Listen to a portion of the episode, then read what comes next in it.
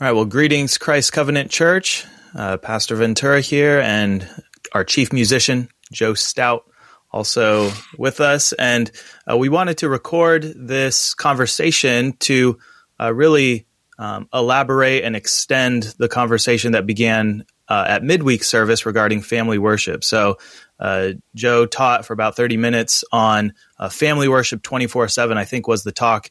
And Joe, you got about um, I think you said a third through your yeah. notes. Is that right? right. About that. About that. So, uh, see, this is why I, I, I, have done this enough times to know that uh, I'm only going to get through about a third of my notes. So I only bring with me a third of my notes into the, the pulpit. uh, so today we're going to try to uh, build on that. And uh, Joe, why don't you you just start us off by kind of rehearsing briefly what you did cover in that lesson, and then we can start getting into some of the particulars, the things that you uh, didn't cover in your notes. Absolutely. Um, so yeah, I don't have as much experience as you, Pastor Ventura. So I uh, I uh, naively thought I'd get through everything. Uh, actually, I, I knew I had more than I would get through. What I wanted to get to have a little bit more time for, and I think what the uh, the desire of those who were there was a little bit more of the practical behind um, what does family worship actually look like. Um, but to to recap, uh, there were really just two main headings, and, and, the first was the why. Why do we do family worship, and why should that family worship be family worship twenty four seven? Uh, and then then then we get into the how, into um, uh, how we actually uh, apply this in the various different uh, seasons we all find ourselves in, whether you're uh, unmarried, whether you're married with the kids are grown, or whether you've got a bunch of little ones, or a chaotic household full of kids. But um, the where we be, where we got the why, and and there's a variety of ways you could get the why. This is just uh, this is just AY. Um, but it, uh, I, I, talked about this passage from uh, Genesis 18, two passages really, one from Genesis 18 uh, and one from Exodus 32. Um, to briefly summarize, the passage in Genesis 18 is the uh, famous story of God talking with uh, Abraham, saying, I'm going to destroy. Um, Sodom and Gomorrah because of their great wickedness, and Abraham walking th- walking God from destroying it to dis- not destroying it if there's at least 50 people, uh, 50 righteous people in Sodom, because Abraham says, God, you wouldn't destroy um, the righteous with the unrighteous, would you? And, and, God says, No, I wouldn't do that. So if there's 50 people, I won't destroy it. And and Abraham comes back and says, Well, what if there's 45? And God says, Okay, I won't destroy it if there's 45. And and they have this they have this um, very def- uh, Abraham has this very deferential conversation with God where he finally uh, talks God down to just 10, if there's just 10 righteous people in um, Sodom and Gomorrah, then God will not destroy it. And God agrees. And then, of course, there's not even 10 righteous people, and so God destroys it. But the idea is that um, Abraham was a, uh, a counselor of types to, um, to God. Uh, and then there's a, pa- uh, kind of an almost an even more famous passage in uh, Exodus 32 where Moses, where God is fed, fed, up with the Israelites. He is going to destroy them um, and give basically take his covenant blessings and, and put it on Moses. And, and Moses actually says, um, uh, it says, Moses pleaded with the Lord and said, Lord, why does your wrath burn hot against your people, whom you have brought out of the land of Egypt with great power and with a mighty arm? Uh, then he says, um, Remember Abraham, Isaac, and Israel, your servants, to whom you swore by your own self, and said to them, I will multiply your descendants as the stars of heaven, and all this land that I have spoken of I give to your descendants, and they shall inherit it forever. Then it says in verse 14, So the Lord relented from the harm which he said he would do to his people. King James says the Lord repented. Uh, New American Standard said the Lord changed his mind. um, so we established on Wednesday night that the first principle is that God is immutable, he doesn't change, but that in a sense, Scripture is teaching us here that God invites us to um, be his counselors. He invites us to plead with him. Uh, James tells us that the prayers, the fervent prayers of a righteous man, um, they accomplish much. They do a lot of, of good. Uh, and we can presume that means they do a lot of good with God. And so the why behind family worship um, is that God condescends to us and he asks us to come to him and counsel him and give him counsel well, you might say these are two of the greatest Old Testament heroes um, that ever lived. I'm just I'm just me. I'm not Abraham. I'm not like Moses. Moses was the most humble man who ever lived. Does that apply to me? Well, then the next why was, came from Matthew uh, chapter 11, where Jesus is talking about John the Baptist. And he's saying that of those born of women, there is none greater up to this point than John the Baptist.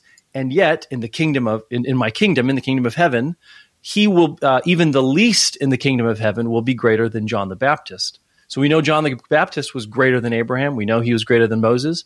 And in this new kingdom that we're in right now, um, we are better in some sense um, than uh, even John the Baptist. As as as least of the least of these has to apply to somebody like me. And so the why behind family worship is that in this new kingdom that we are in, this new kingdom that is spreading throughout the world, we are considered greater than the than the greatest of the old of the old kingdom of the old covenant. And so if god w- was willing to have abraham and moses be his counselors how much more should we be his counselors? Um, and what is counsel other than coming to god in worship and so family worship is the way in which um, individual worship spreads out throughout a household um, so if you are a household of one your family worship might just look like your own individual uh, daily devotions. But if you're a household of two, then family worship means it can't just be you and God only. It you you are now in covenant with covenant with that other person that's in your household. Or if you have children, those children are within your covenant, and so you uh, you have the duty um, and are actually qualified to bring your family um, if you're a head of household or uh, yeah if you're especially if you're a head of household you have the duty um, and obligation to bring those um, those uh, people under your care along with you uh, in family worship. Um, and so hmm. that was kind of the why. And then the, the, so so let's shift from the why. Uh, unless Aaron, you wanted to uh, add anything to the why we yeah. do family worship to begin with. Yeah, let me add something in here. So I think a lot of parents and just individuals, whether you're thinking about your daily devotions or leading your family, I think it is extremely easy to just feel like there are more important, urgent, or pressing things to do. Um, mm And therefore, people um, don't set aside time, whether for themselves, just to read and pray or meditate in the silence of the early morning or at evening or whenever it is, because there's always there's always something else to be done. It's like I gotta go to the gym or I gotta uh, brush my teeth and I gotta make breakfast. I gotta take care of this kid. There, there's always going to be some other thing pressing you, and um, this um, these are very interesting proof texts that you chose to start, and surprising to me when you're talking about family worship that you started here.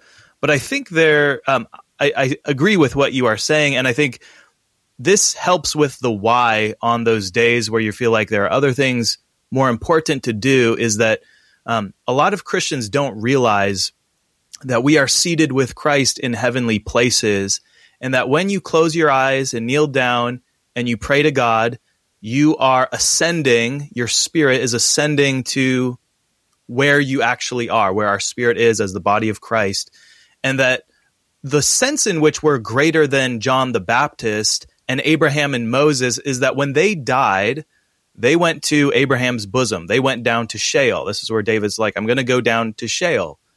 And after the resurrection, after the ascension, after Pentecost, when the Spirit is given, there is power now that the saints have received the kingdom. This is what Daniel uh, 2 and Daniel 7 is prophesying.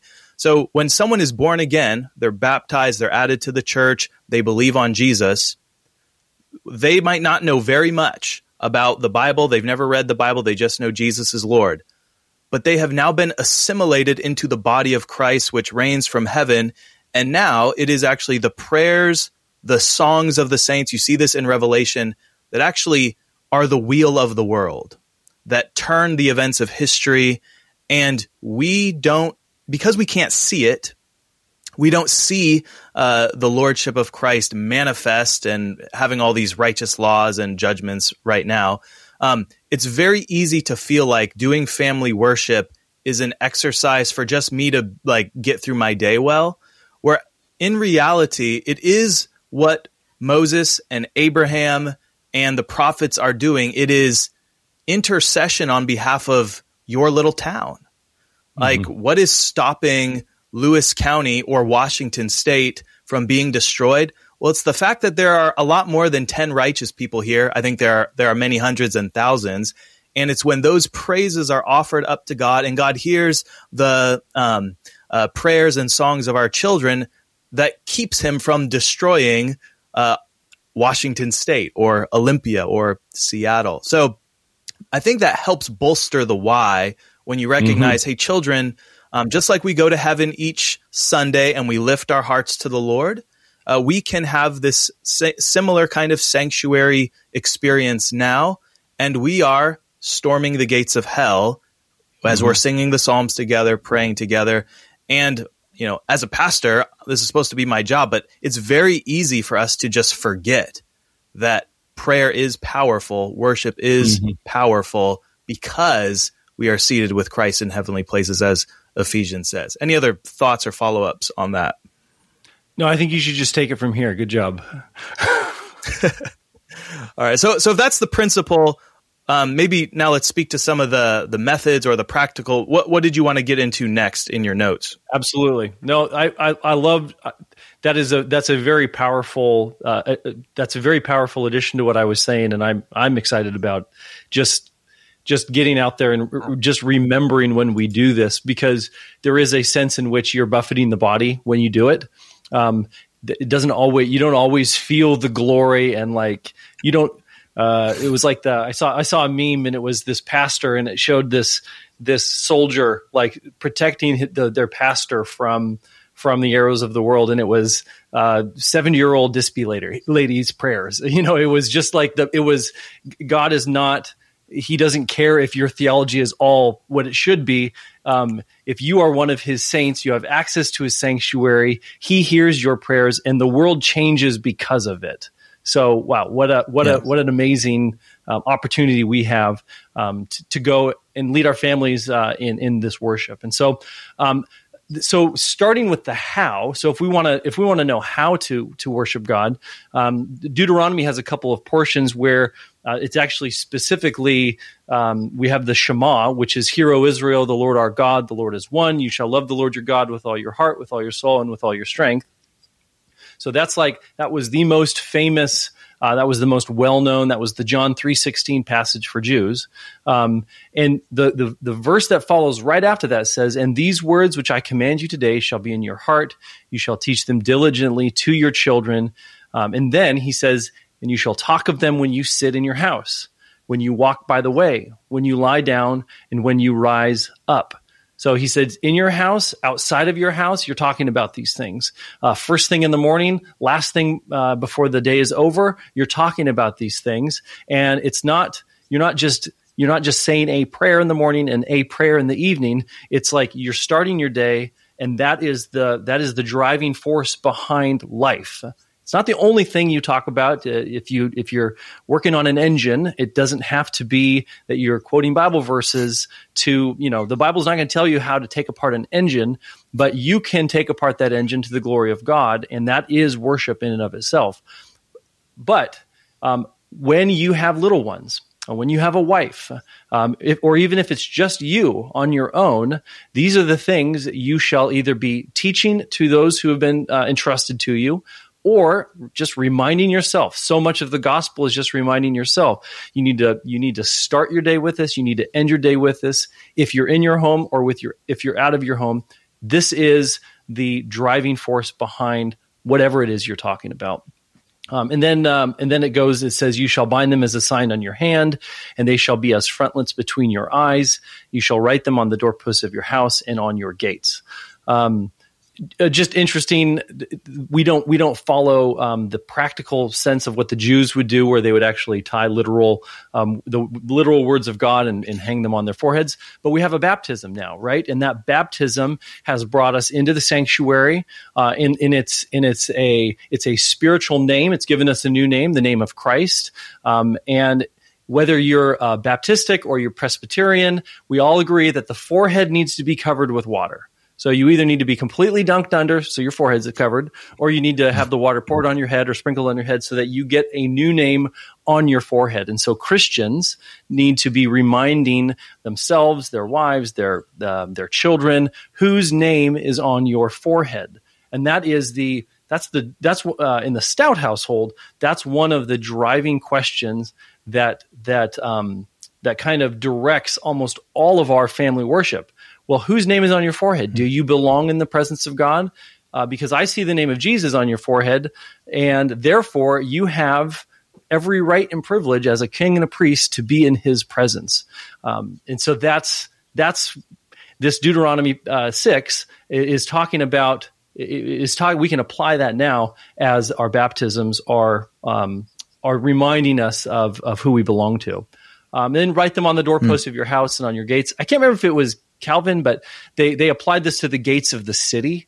Uh, that actually makes a lot more sense than each individual, you know, like a little picket fence putting on that gate. It's it's it seems a lot more like mm-hmm. like it's probably the gates of the city, and then as you enter mm-hmm. in the home, um, the uh, everybody knows okay this home is a home where christ dwells okay everybody knows this city is a city where christ is um, reigning and then and then a lot of yeah, this is actually repeated in Deuteronomy 11. the blood it's the blood, exactly. Right, the blood on the doorpost. Yeah. Um, this is kind of repeated in Deuteronomy 11, but the only thing I wanted to just to just to bring up there is Deuteronomy 11 verse 18 says, "Therefore you shall lay up these words of mine in your heart and in your soul." Um, uh, and then it says, "You shall teach them to your children." Uh, it says, uh, "Where does it go?" Um, yeah, yeah. Uh, so you so you lay up these words in your heart. That was the part I was looking for. You shall lay up these words of mine in your heart and in your soul. Um, and so one of the things, uh, Pastor Ventura, that you've you've really impressed upon me and upon my family is just the necessity of us intentionally guarding our souls. And so, how do we guard our soul? Well, we guard our soul um, by laying up the words of Christ in our hearts and in our soul, and we do that on a daily basis. And that's one of the primary ways we we we are protected um, from the world, the flesh, and the devil. Um, hmm. Okay, so I'm going to talk about like what we do in the Stout House here in a second. But do you have anything you want to add on to that? Yeah, two things. Well, one that I can think of. We'll see if the other one comes to me. Uh, Joe Rigney has this really excellent distinction that I think captures kind of the um, the seeming impossibility of certain passages like this that seem to speak of uh, a literal like 24 7 constant talking about God and his ways. And then the apostle does the same thing, like pray without ceasing. And you're like, okay, uh, how? Um, rejoice always in everything. Give thanks. How do I change the engine and and do that? And he gives this really good distinction that he speaks of uh, direct Godwardness and indirect Godwardness. Mm. And um, you can think of Godwardness as just uh, your soul is um, being lifted up to God. So we all know what it's like. I, think we all know what it's like, or maybe I'm the crazy one, to have multiple trains of thought in our head. I think Spurgeon, it says of Spurgeon, when he'd be preaching, he could be like praying for eight different people while he's preaching. So um, I don't have that ability. Uh, um, but the voices in the head, the multiple conversations, the um, in pop culture, it's you know the devil on one shoulder and the angel on the other kind of thing. So we all know what it's like to have multiple things happening in our heart, our consciousness. And there's a sense in which uh, we all know what it's like to space out. So you could be like really praying in your heart, even while you are intensely uh, focusing on something, or you know you're on autopilot. You're doing the dishes, or for me, I'm I'm cooking eggs all the time for my pregnant wife. So I can I can not even be thinking about cooking the eggs, and I could be praying to God and um, you know having my soul lifted to him. I'm being Godward. And mm-hmm. there's a form of direct Godwardness, which is kind of like what we do on Sundays, or at least what we should be doing on Sundays, uh, or what you're doing in family worship. So it's like hey guys, we've all been being been uh, we should always be indirectly Godward as we're putting on our clothes and uh, taking a shower and eating our breakfast because we're doing it with thanks um, and contentment and joy. We're being indirectly Godward while we're working on the task in front of us. But mm-hmm. then uh, we do this direct Godwardness, and it's actually that time of direct Godwardness, whether that's your personal devotional devotional time, your family worship time, that helps you to keep doing the indirect Godwardness throughout the rest of the day. Um, I can't remember what the other thing was. So um, let's go ahead and get into some of the the methods or the how of what family worship looks like, um, in at least in your household, Joe. Yeah, I, I, I uh, would love to do that. One of the things that you just made me think of was, um, you know, in the CREC circles, it's a very famous it's a very famous uh, analogy because I think I think it's a Jim Wilson analogy, analogy, but it's just like if you're a bucket and you get knocked, what's spilling out of you? Is is it is it God? Is it the is it the joy of Christ, um, or is it or is it all the cares of the world, the anxieties of the world? And so that indirect Godwardness is kind of like what's in your bucket when you might not actually be specifically directly thinking about you know holy things um, that that would be it's like when you get knocked what comes out uh, and that's and that's a uh, that's a it's a it's a good litmus test for okay something just broke and what's my response is my response spiritual um, am i the spiritual man that paul says i'm supposed to be or am or has my bucket just got knocked and out is coming anger and impatience and and wrath that kind of thing um, so yeah. in I want, in can the, I say one more thing on this? Absolutely, yes. Um,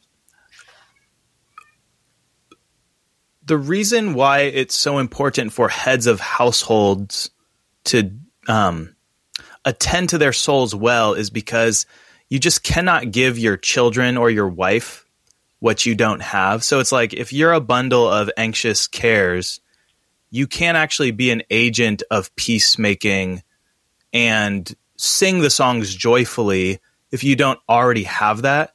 And so, like, so much of what we're going to be talking about with the how to's and the practical things, it's like, um, it's also very dangerous to do these things uh, hypocritically. So, this is where, like, um, there are times where I know I need to lead my family. We need to set aside time to do the family worship. But I need to first get my mind right, my heart right, before I can actually require joy of my children. And I think this is the the check for us as as husbands, as head of households. It's like just do not ever let yourself do something hypocritically because you're mm-hmm. actually going to turn your children off to it and you're going to you're going to actually be teaching hypocrisy rather than earnest prayer and worship. And if there's one thing Jesus makes very clear, he's like, I don't care if the outside of the cup is clean, if the inside is filthy. And right. so it's better to have a, a really messy outside of the cup. And in this in this analogy, let's say the outside of the cup is the family worship, the externals of whatever's going on. It's better for it to be very joyful chaos than very orderly and hypocritical full liturgy, hour and a half of worship that's right. act- actually disgusting in in the eyes of God. And having that check on your soul constantly as as the head, as the leader is yeah. like the most important principle I think before any of of these um, how tos that are going to change and the methods that are going to change as, as life goes on. Yeah. In in one of the one of the ways that God makes beauty from ashes is that when that head of household, when dad loses his cool um, and he screws up, um, to have to, to to humble yourself to your your, your two year old, to to tell your two year old, I, I was wrong. I shouldn't have I shouldn't have yelled at you. Will you please forgive me? Uh, just because I'm dad doesn't mean I get to um, sin against you with no repercussions. The same standard that applies to you applies to me. And so when hmm. when we screw it up, it's just an opportunity for us to remind our children that we're sinners saved by grace, and that there is no room in this home for hypocrisy. There might be sin, but that sin is going to be dealt with immediately, even if the sin. So I'm going to require, as the father, I'm going to require my children to to to follow God's law, but I'm also going to require myself to follow God's law, even like you were saying, um, Aaron, to it almost to a almost to a higher degree because I'm the covenant head. I'm the one that's responsible for everybody else, and because of that, um, I can, yeah, there can be no hypocrisy, not just because children can can sniff that out, but because you'll be forfeiting the blessing of God in in doing that. Uh, and that's really the first yeah. principle of of family worship is cultivate your loves and cultivate your hatreds and make sure you're loving the right things yourself and hating the right things yourself. So love what is good, hate what is evil because if you don't love what is good and if you don't actually have a stomach churning hatred of what is evil, you, you won't be able to even teach your kids that. And, and if one thing, if, if there's one thing that scripture tells us, um, or if there's one thing that we can, that nature tells us, it's that children become like their parents in some way. they always become like children, always become like their parents.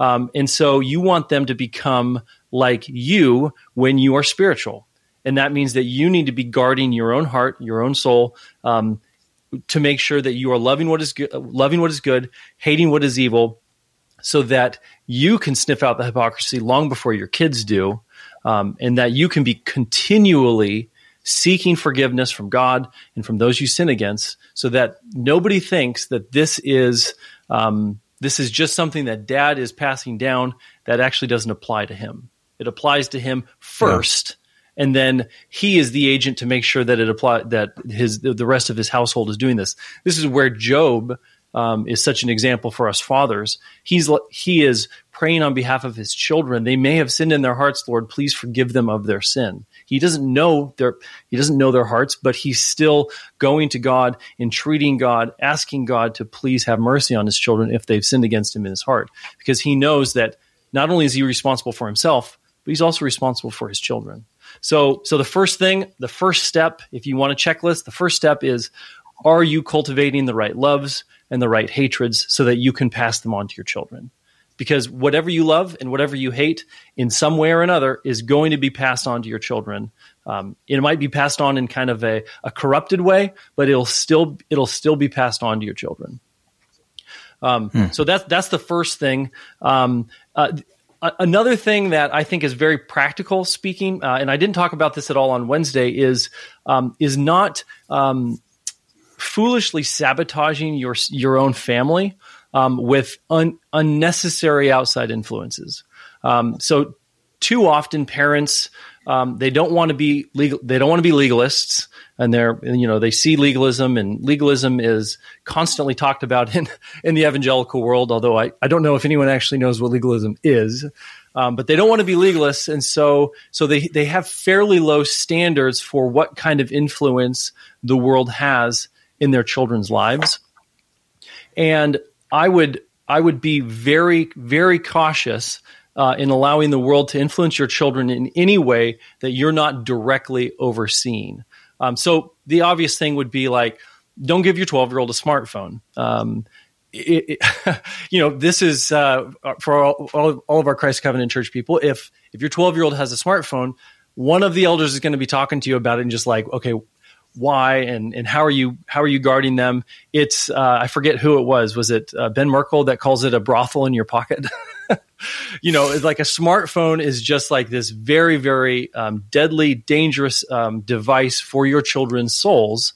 Um, and uh, don't sabotage the work that you're trying to do, faithfully trying to do, by giving them um, Mark Zuckerberg in their pocket, by giving them um, Google in their pocket. That that's the last thing that they need.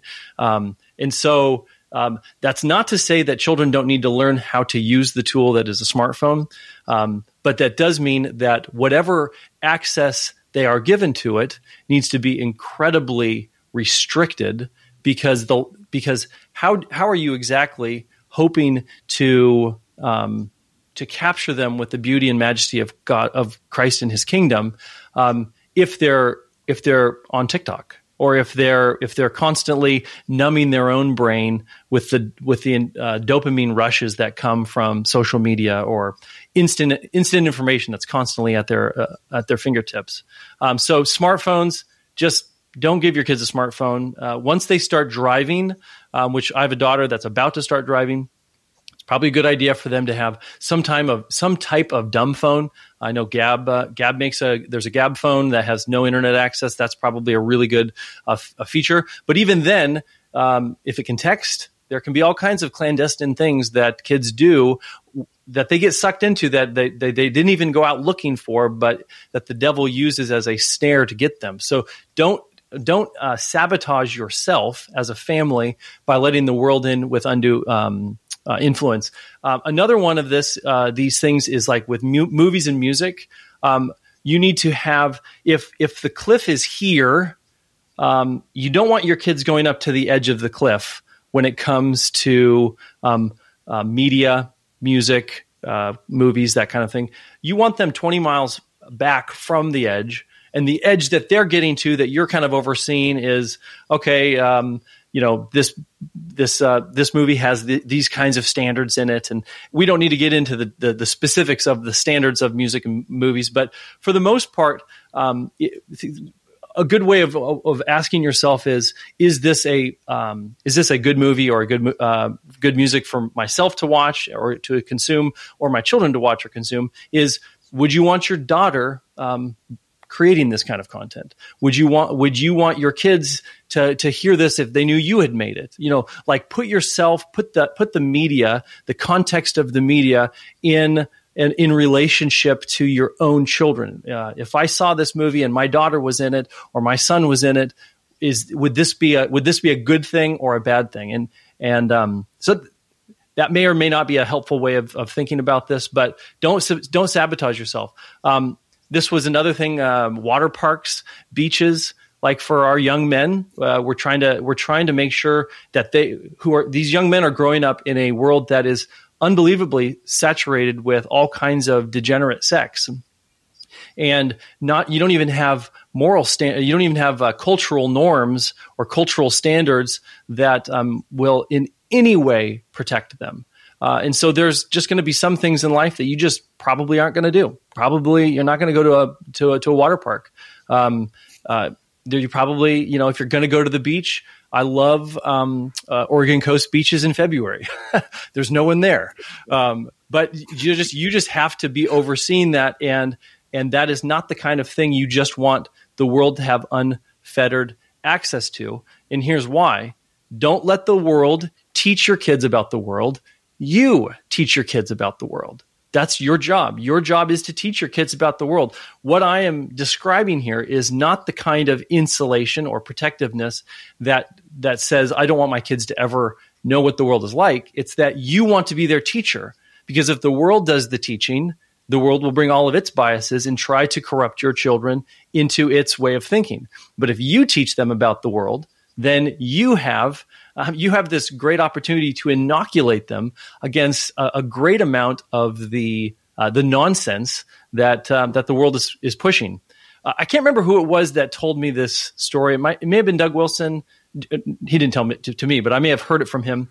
Um, but it was uh, the story goes that in in Moscow, Idaho, uh, the New St. Andrews, um, there was a teacher from New St. Andrews that was debating a University of Idaho teacher, and they were they were debating um, evolution, and they did it on the University of Idaho's campus, and um, the NSA students are there, and the U of I students are there, and they're each on one side of the room, and the evolutionist asks the the crowd, "How many of you guys have read Darwin's Origin of Species?" And all of the NSA kids put their hands up, the New St. Andrews kids put their hands up, and none of the U of I students put their hands up because they all believed Darwinian evolution, um, but had never read it. And the, the, the New St. Andrews kids had all read Darwin's uh, Origin of Species, but they didn't believe it. Um, and that was because the, the, the NSA and their parents and whatnot, they were, they were not letting the world teach their children about itself they were teaching them about how the world works and they were inoculating them to the nonsense of evolution by by letting them come to this text, this very famous text, uh, Origin of Species, and showing them why it was wrong, and not just letting the world corrupt corrupt the mind. So all this to say is like with family worship, don't sabotage the work that you're doing in 24 7 worship by letting undue influences from TV, uh, movies, music, smartphones, those kinds of things. Um, th- there's a great, um, there, there, I should say there was, this is just a practical example for the kind of standards that the Stouts have. Um, we don't watch a lot of new stuff, um, although I'm not opposed to watching new stuff. But there was a uh, there's a new, um, fairly new within the last few years, um, on thing on Amazon Prime. It's a TV show on Amazon Prime. Uh, it's and it's based on it's the life of James Herriot. I think it's called um, All Things. I can't remember. It's All Things Bright and Beautiful, or All Things. It's like, uh, anyways, the James Herriot, um, the James Herriot show on um, Amazon Prime starts off and it's very charming uh, and it's very um, good and you know it's not Christian. James Herriot was a very strong Christian. It's not Christian, but it's it's it's it's family. It's very family friendly.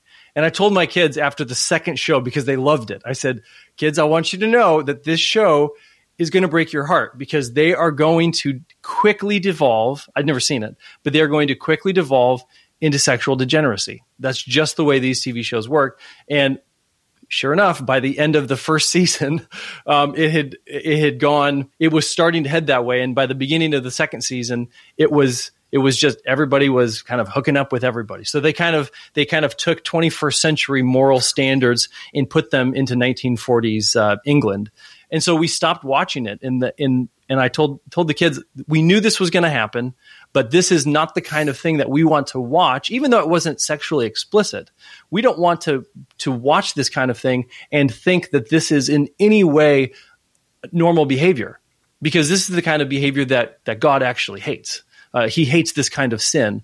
And so so now that is that is uh, a, an example of you know different standards households are going to have to figure this out in their own way in different ways. But that is a standard that we've kind of set for ourselves that you know we want we don't want to sabotage the work that we're doing with our kids by introducing worldly standards that the world would think are very tame. The world would think they're benign, but in fact they're in, they're incredibly um, insidious in breaking down um, the the kind of soul protection that we want to give our kids. Um, so, hmm. so those are so, two big, two big kind of first principles. Number one um, is cultivate your loves, cultivate your hatreds, so that you can actually pass them down, uh, and then don't don't sabotage yourself before you even get off get out of the starting gate. Or if you have been sabotaging yourself, just make a break, make a break from it. There, there is n- there is nothing like um, today to um, uh, there's nothing like the present for for a fresh start. So, um, yeah. Unless you have anything I've, to add to that, Aaron, I will just continue to go into the, what our actual family worship looks like when when we talk about dedicated family worship.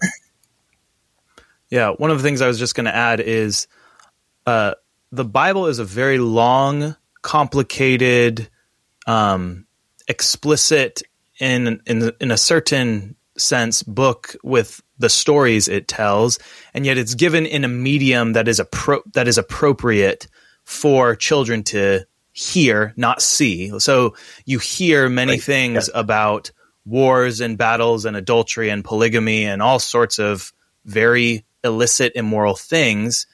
And that is the mode in which God intended us to learn. Not, he doesn't want us to have to learn that polygamy is bad by having two wives, right? He wants you to observe, hey, anytime anyone has more than one wife, it goes really, really bad. Um, and th- this is the principle of Proverbs. You can learn by hearing.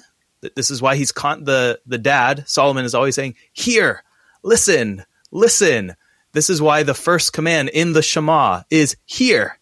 So there's a certain um, the medium is important, and it is uh, sp- specifically when it comes to Scripture. The mode is hearing. Children mm-hmm. are in um, intended. We are all intended to hear the word, hear these stories, and um, you you know you read through First and Second Samuel or just the story of Israel's history, and the plots, the complicated motives, the interpersonal sins that happen are going to be just like um, what people are going what you're going to see out in the world but it's the inspired word of God. So you can talk about some of the moral problems the immorality all of these things using the bible and giving your children these types and these stereotypes so like that's a jezebel.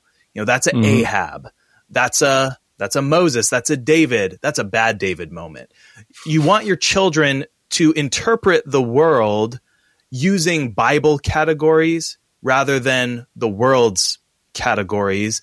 And this is where, as you're doing it with your children, you're going to learn so much more about the Bible, reading it to your kids, teaching it to your kids, mm-hmm. answering their perpetual questions. So, you know, I'm reading, I'm reading the David story to, to James O. He, he just, he wants to read about David and Saul.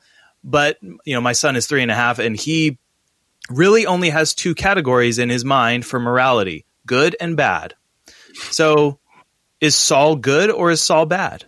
Is David good or is David bad? So I constantly now with some of these complicated characters. So this morning we were reading about Abner. Is Abner good or bad? And I'm like, well, this is this is a really hard question to ask because he's sometimes good and he's sometimes bad. And that's how I have to answer a lot of these questions right now. But as he gets older and as your children are much older, um, they are going to have a far more discerning sense of good and bad and be able to make distinctions, which is what the knowledge of the tree of good and evil is. It's the ability to distinguish, make those very fine distinctions to say, well, when Abner wanted to bring the kingdom to David, that was good. But him sleeping with Ishbosheth's concubine, well, that was bad. Um, you got to make those distinctions for your children. And the more that they can do that, then they can look and they can filter the world and say, beaches are good, naked ladies at the beach bad. Um, water park good, uh, people smoking pot in the parking lot bad. So this is where I, I think the Bible is this very exciting story that is meant to give us nourishment.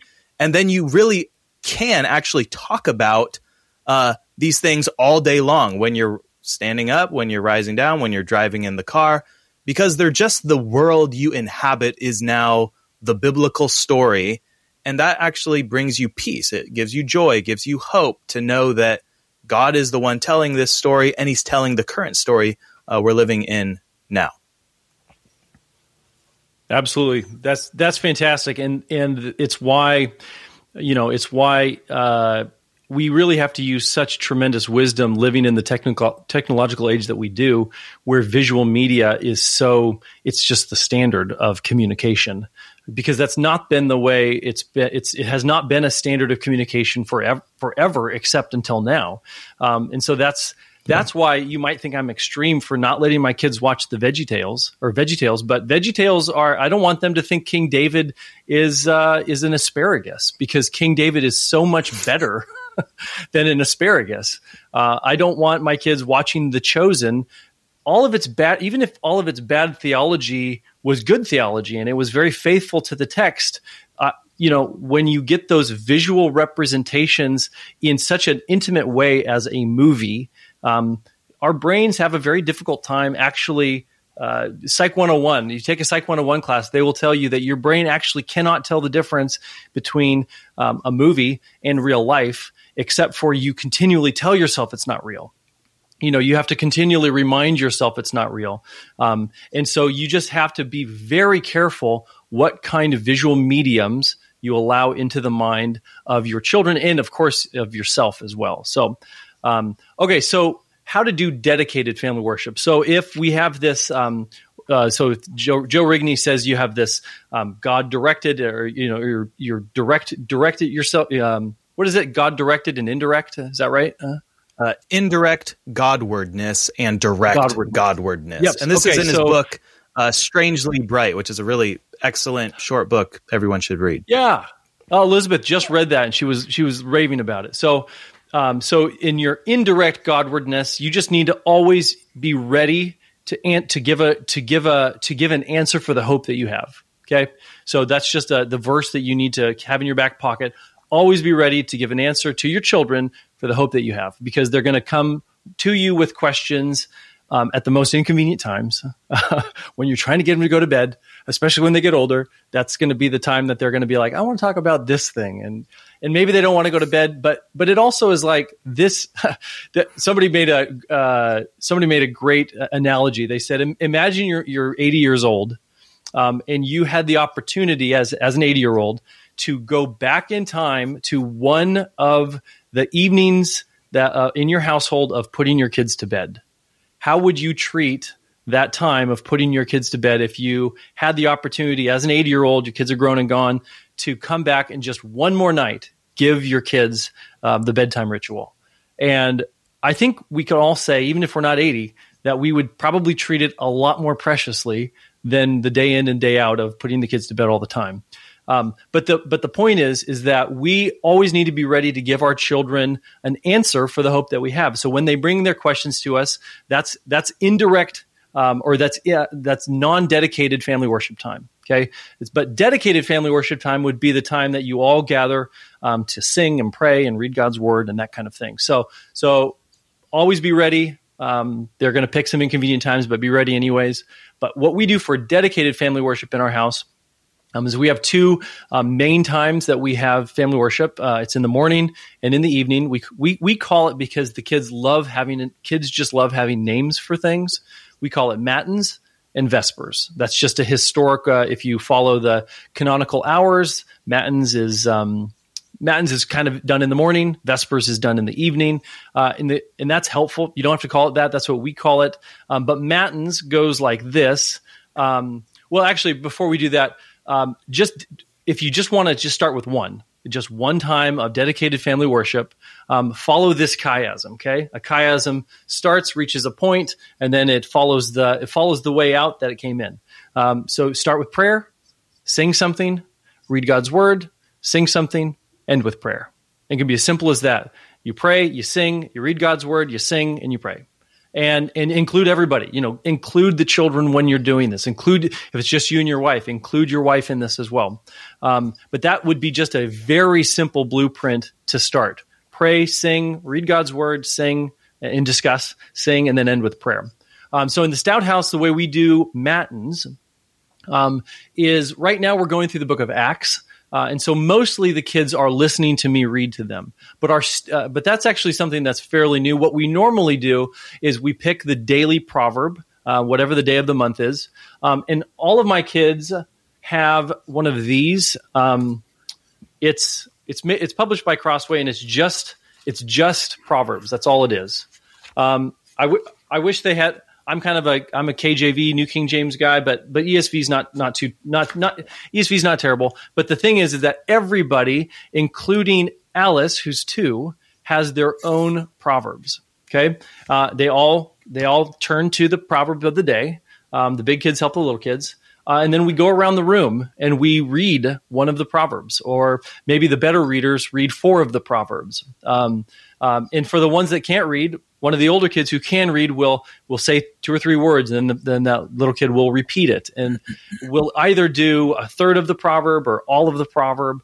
But every day we're getting part of the that we're getting in we're getting into the book of proverbs one of the things i do practically to make sure that we're catching all of it is i'll try to make sure if we're not going to do the whole proverb um, to to kind of have an idea of where we were last month so we don't only do the first 10 verses of the proverb, but we're doing the first 10 one month, the second 10 another month, and the third 10 uh, the third month.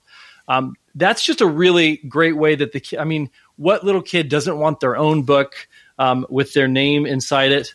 This one actually says uh, George because before we had our 10th and we named him Henry, he, we, we all just called him George. So even the baby before he was born had his own.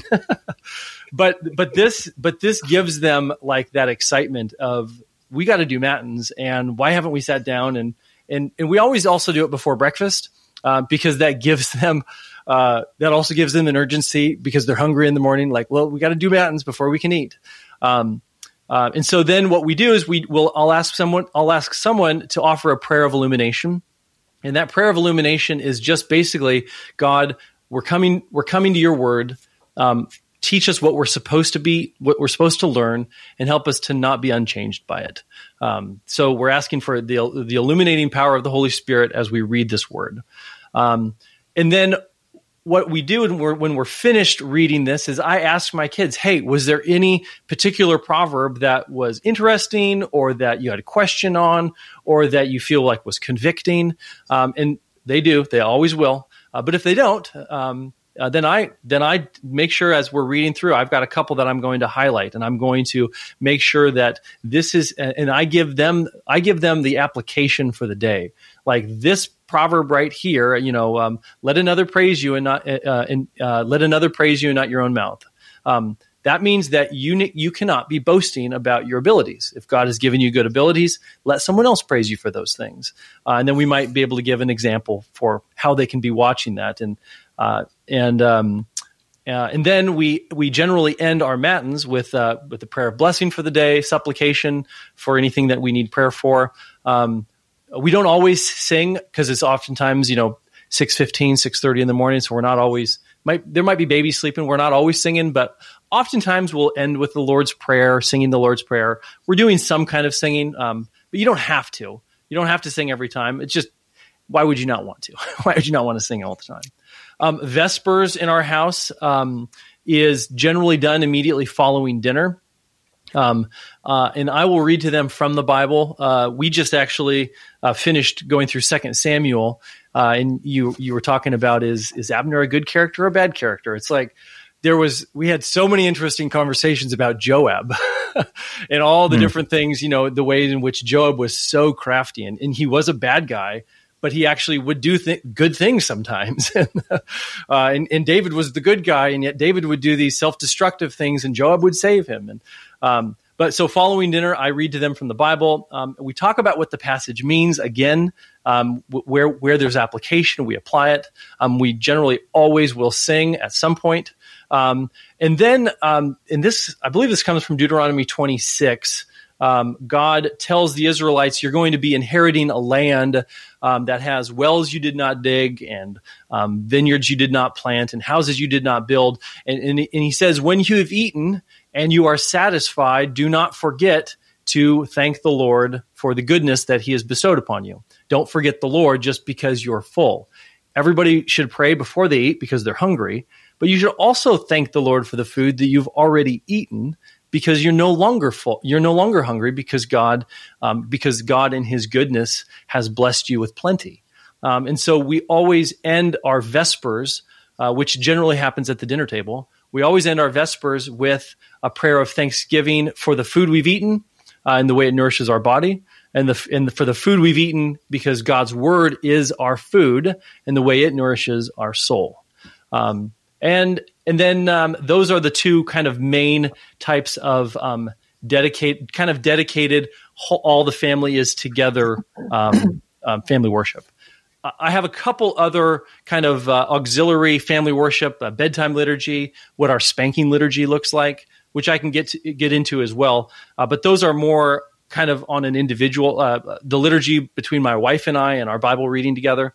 Um, but if i didn't know if you wanted to, to add anything there to the dedicated, the whole families together type uh, family worship, Aaron? Yeah. So, Joe, that is highly structured. And so, for people who might be watching this and don't know, so you've got now 10 children.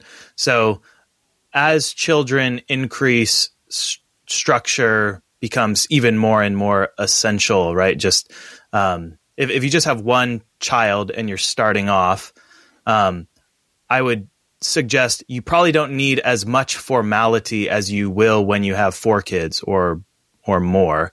And so th- this is just a rule about how human beings work or it's like if it's just yourself um, hey if you want to sing one song or you want to sing 10 songs you can sing as much as you want because uh, it's just you so there's this kind of um, con- uh, one of the things i've noticed so i only have uh, two plus one coming so when it was just Jameso as a one year old, we just knew, hey, we want to have this habit of family worship.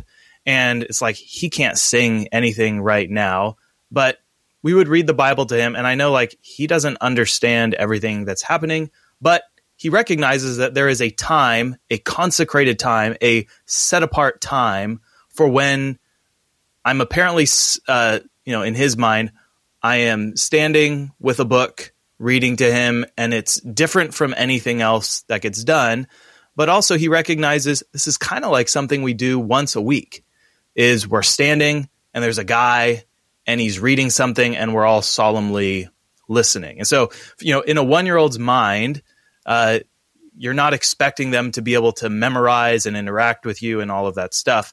But they do know there is a certain time where we, uh, a lot of family worship for us has been actually just practicing for Sunday to try to sit still for a little more than five minutes. And so, um, we kind it's hard to parent children in the pew um, and and more so for us because it's like I'm up there, you're up there a lot of the time for when you often would be in the pew with your kids and could say, all right, we need to stand, we need to sit. So like we would um, spend a lot of time having to just like we put a chair out, we set a timer, or the practice for family worship is um, I have very low expectations for what spiritual growth is going to be f- based on this. And that really helps you to just be like, hey, the the goal is this is practice for Sunday and that he can sit still for a little bit longer, a little bit longer. And I think um, it's very easy to become overwhelmed or feel like I need to conduct a full worship service each day when really what um, you know keep it as simple short and as joyful as possible that's what if you've never done family worship before i would i would encourage you start with something like this simple pray the Lord's Prayer together and sing the doxology. Um, or, you know, read one prop, not just a chapter of Proverbs, like just read like one actual proverb, pray together. And your goal should be getting your children and getting yourself and your wife, first and foremost, to treat that as something you want to do. It's the get to, not the got to. And like that is the real goal is you're shaping their affections to uh, when dad says all right it's time for matins or it's time for family worship they're not going oh they're saying yay they're excited and so i would start and and measure things based on is this something that we can joyfully do together and consistently and i would start um, with as simple and short of a family worship as you can. And then you want them to be saying, Can we sing another? Let's read another chapter. Let's do more. And that's really when you know that you're doing it right. And um, uh, that would be my measurable gauge for like, how am I doing in, in leading the home? Uh, so, like lately, uh, uh so my wife can play the piano and my children can make loud noises with tambourines and stuff. And so uh, we're trying to get them to learn to sing songs, but also uh, sometimes we just make a joyful noise, and it is not a skillful noise; it's just noise. So if we'll we'll Ellen will play the piano, and I'll say, "All right, you can." Each get an instrument, and so both James and Shiloh get tambourines or drums or something. But the whole point is, I just want them to enjoy this time with their dad and their mom making a loud noise to the Lord and it being a raucous, joyful time. And that's not every day. Some days we just need to practice our singing, and sometimes there's spankings because there's bad attitudes. But it's like that's the goal. Yeah. The goal is I want to have to spank them and discipline them in home in the home rather than always having to do it on Sunday, which often you also still have to do it on on Sundays too. But you're getting the practice, you're getting the practice, you're getting the practice so that on the Lord's day, when we're gathered together with the full congregation, they already kind of have been doing this five, six days a week, um, anyways. So worship just becomes a normal pattern in their life. Uh, St. Thomas Aquinas says, habit takes on the form of nature habit takes on the form of nature. So there's all those debates about what's nurture, what's nature, and etc. And it's like things that you do habitually, perpetually become a part of who you are for good or ill. And so you're shaping a soul, you're crafting a soul when you're just doing something every single day consistently. It's the bedtime routine, it's the dinner routine, it's the worship routine. You're forming a soul and the habits of their life. And um, you know, if God saves you late in life after you have really a bunch of bad habits, you're just going to be, um, you know, at a worse starting place. You can make forward progress, but you might be doing things more so for the next generation. uh, so, to give one example, and then I'll I'll hand it off to you to talk about other liturgies. Is so my wife and her five sisters are all very musically gifted and inclined. They all can sing and were forced to take piano lessons and do all this stuff. And her parents um, are not musicians. They would not ever say we're good singers or even necessarily like like to sing, but they knew trusting God's word that this was something that they ought to do. So a lot of husbands, fathers or women it's like God has not gifted me with a good voice to sing. Well, welcome to the club. That is a lot of us. And yet we know that we're supposed to sing, we're supposed to um, praise God. Uh, and uh, Lord willing, if you can be the stepping stone for your children and grandchildren to say, well, hey, we might not be able to do this well, but you can go get lessons from someone else. Or we're just going to try to sing, and the kids are going to be singing better than the parents. Um, that's good. That's the goal. You know, I'm not a great singer by any means, but I hope that just singing loudly and trying to sing a little better will eventually help my sons and my children to be able to do that much more skillfully when they eventually go to school and do that so that their kids and my grandchildren are the ones who are singing way better than than I cuz we took these small steps of faithfulness now. So that's like have the long view, have the yes. 100 year, the 500 year view in mind as you're doing these daily routines. Yeah. Yeah, that that that really is excellent and and you know, I I do have uh, a, a busy, chaotic house. Some of my uh, some of what I'm describing here is more aspirational. We don't always get to it. Um, you should have a you should have high standards, and then you should hold those high standards in a very open hand, and never let your standards rob anyone, including yourself, of the joy of family worship. Um, so, like this morning, we had we read two psalms. That was it for our family worship. Uh, we just we just there was kids studying for tests, and and we just didn't have the time to do a whole chapter of Proverbs. And so we we had it, our family worship took like four minutes the, this morning just because of the, the, because of the time and the way that goes. So, um, so yeah, definitely um, set set lofty goals, lofty ideals. Those are good, um, but but then hold them in a hand that is willing to um, roll. You know, God is a tender Father. Psalm 105, Psalm 104. He knows our frame. He knows we're but dust. Well, know your children's frame, and and that one and a half hour uh, family liturgy you wanted to do you know give give them something that's going to bring them more joy and um, i'll give you a little uh, an ingenious uh, idea that i stole from somebody else um, which was if you have little ones and you're teaching them to sit still have them sit on the floor uh, cross-legged and put an m&m or a marshmallow or a skittle on one of their knees and tell them that if they can sit still enough that the m&m doesn't fall off of their knee that when you're done reading this psalm or you're done um, you're done singing the song or whatever it is, um, that they'll get another one on their other knee. Uh, and then you'll do one other thing. And then if they can keep them from falling off, then they get to eat them.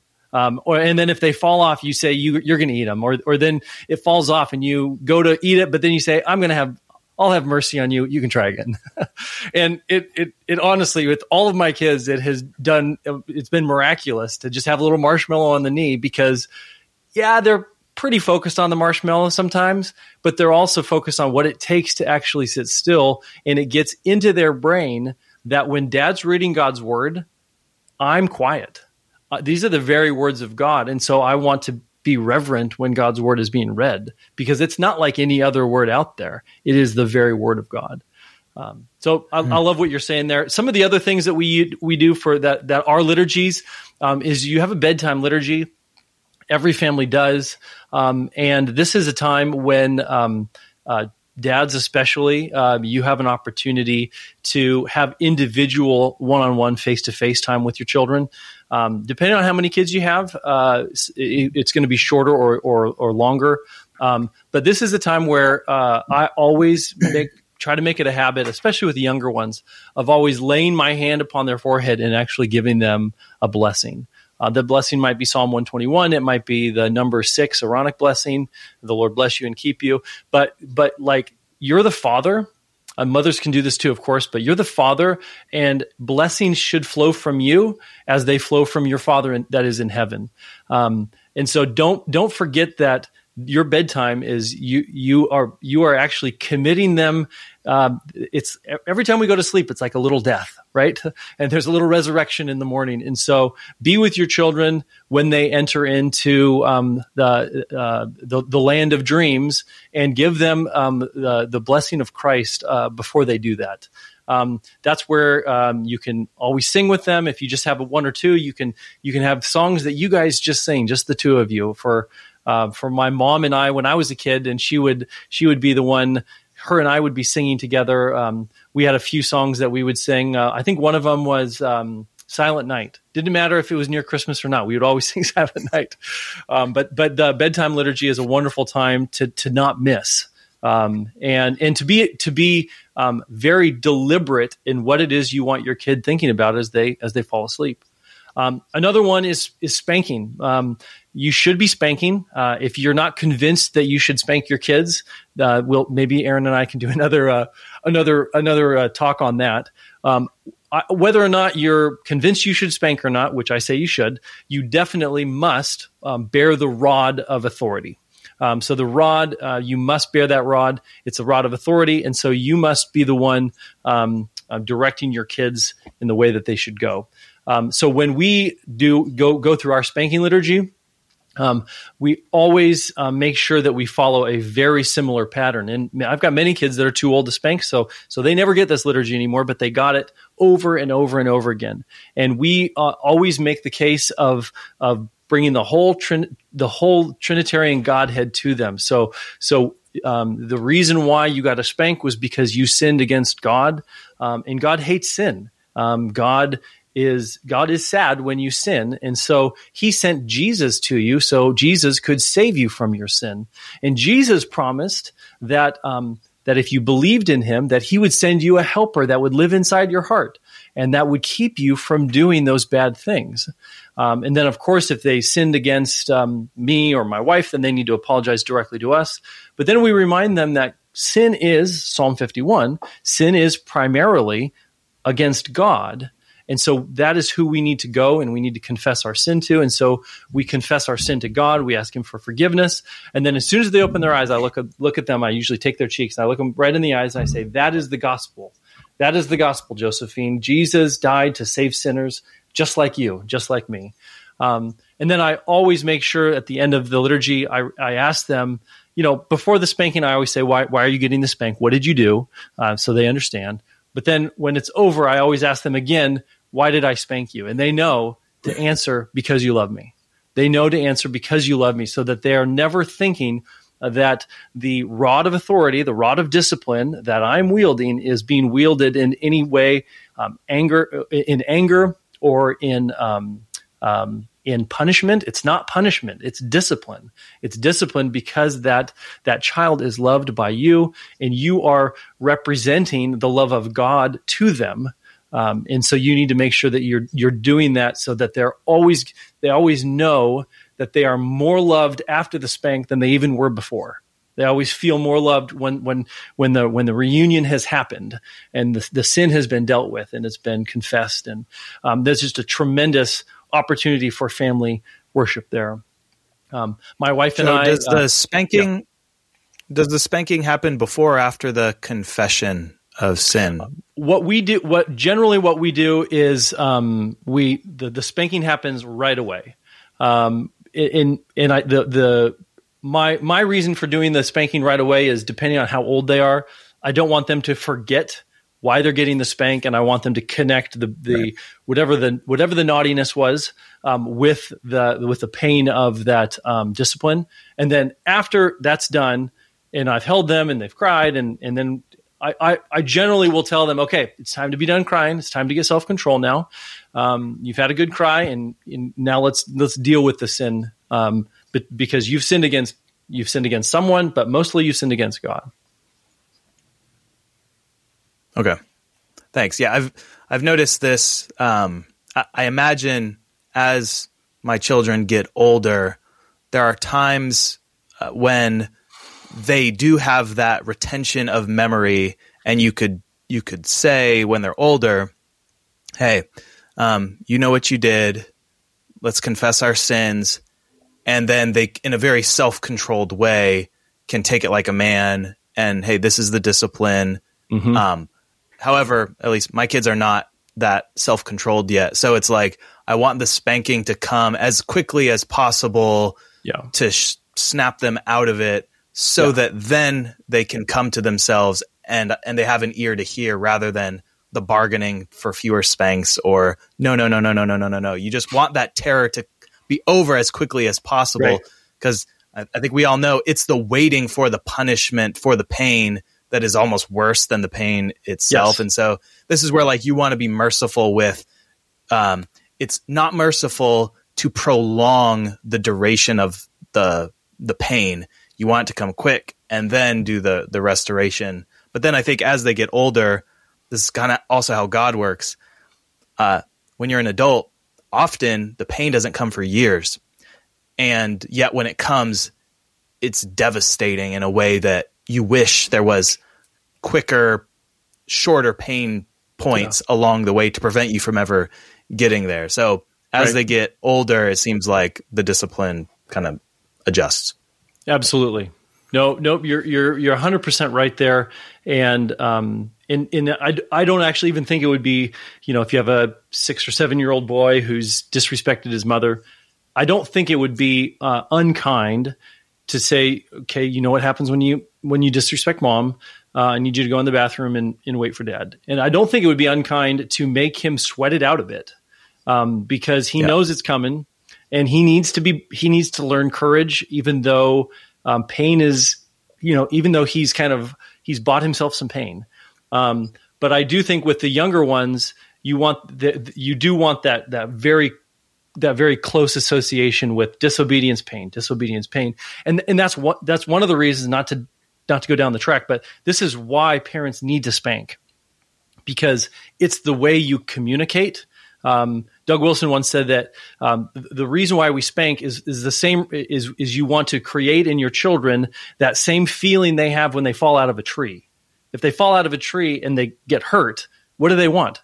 They want mom, they want dad. And so you're kind of artificially recreating this kind of crisis in their life where there's pain, dad's there to comfort them, mom's there to comfort them, and you can actually offer them hope in the midst of that. And then relationship can be inst- pretty much instantly you know reestablished.